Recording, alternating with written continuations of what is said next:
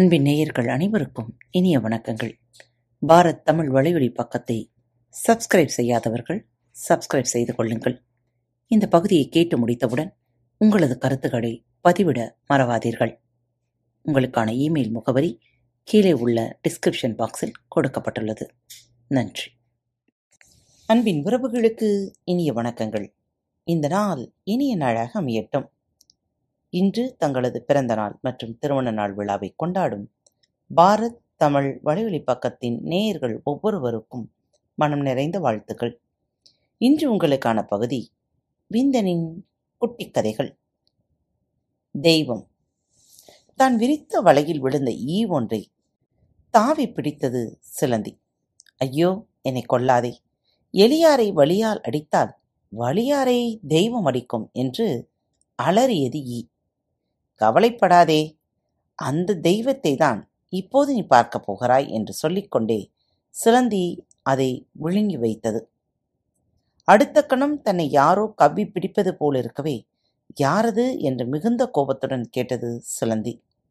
நான் தான் தெய்வம் என்றது பள்ளி கருணை. தூண்டில் முள்ளில் குத்தப்பட்டிருந்த ஒரு புழு துடித்துக் கொண்டிருந்தது. அதை பார்த்த ஒரு மீன் ஆகா மனிதனின் கருணையே கருணை.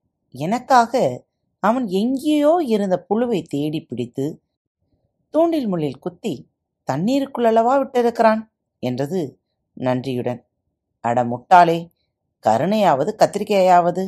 அவன் உன்னை பிடித்து சாப்பிடுவதற்காக அல்லவா அதை ஏவி விட்டிருக்கிறான்? என்றது தவளை. நன்றி கட்டத்தனமாக பேசாதே. எப்போதும் நல்லதையே நினை. நல்லது நினைத்தால் நல்லது நடக்கும். கெட்டது நினைத்தால் கெட்டது நடக்கும் என்றது அது. செய்யப்பனே செய். உனக்கு எது நல்லதோ அதையே செய் என்றது இது. அவ்வளவுதான். துடித்து கொண்டிருந்த புழுவை விழுங்கிய மீன் துடித்து கொண்டே ஐயோ ஏமாந்தேனே என்று பரிதாபமாக கத்தியது. நன்றி கெட்டதனமாக பேசாதே. கெட்டதை நினைத்தால் கெட்டது நடக்கும். நல்லதை நினைத்தால் நல்லது நடக்கும் என்றது தவளை. கைப்பட்ட தோஷம். வானலாவி நின்ற மரம் ஒன்றை சிறு கோடாரி ஒன்று வெட்டி கொண்டிருந்தது. ஏண்டா பொடிப்பயலே உனக்கு நான் தானே பிடி கொடுத்தேன்? என்னை நீயே வெட்டலாமா? என்று கேட்டது மரம். நான் என்ன செய்வேன்? மனிதன் கைதான் என்மேலும் பட்டுவிட்டதே என்றது கோடாரி. அனுதாபம். தன்மேல் சாத்தி வைக்கப்பட்டிருந்த ஏனியை இரக்கத்துடன் நோக்கி அனுதாபப்படுகிறேன். உனக்காக நான் ரொம்ப ரொம்ப அனுதாபப்படுகிறேன் என்றது பரன். எதற்காக அனுதாபப்படுகிறாய் தம்பி? என்று கேட்டது ஏனி இதுவரையில் எத்தனையோ பேரை மேலே ஏற்றிவிட்டிருக்கும் நீ இன்னும் கீழேதானே இருக்கிறாய் என்றது. இதில் அனுதாபப்படுவதற்கு என்ன இருக்கிறது என்றது ஏனி ஏன் இல்லை பிறருக்கு பயன்படும் நீ உனக்கு பயன்படவில்லையே என்றது பரன். ஏனி சொல்லிட்டு அட புத்திசாலி. பிறரை மேலே ஏற்றிவிடத்தான் என்னால் முடியும். நானே நினைத்தாலும் என்னால் மேலே ஏற முடியாது என்று ஏன் உனக்கு தெரியவில்லை? என்றது. அறியாமை. கட்டிட வேலை முடிந்ததும் அதற்காக கட்டப்பட்ட இந்த சாரங்களை எல்லாம் அவிழ்த்து கீழே விட்டெறிந்து கொண்டிருந்தார்கள் கொத்தனார்கள். அக்கறை தீர்ந்து விட்டது. இனி யார் நம்மை கவனிக்கப் போகிறார்கள்? என்றது ஏனி. வருவோர் போவோரெல்லாம் கூட ஆகா எத்தனை பெரிய மாளிகை?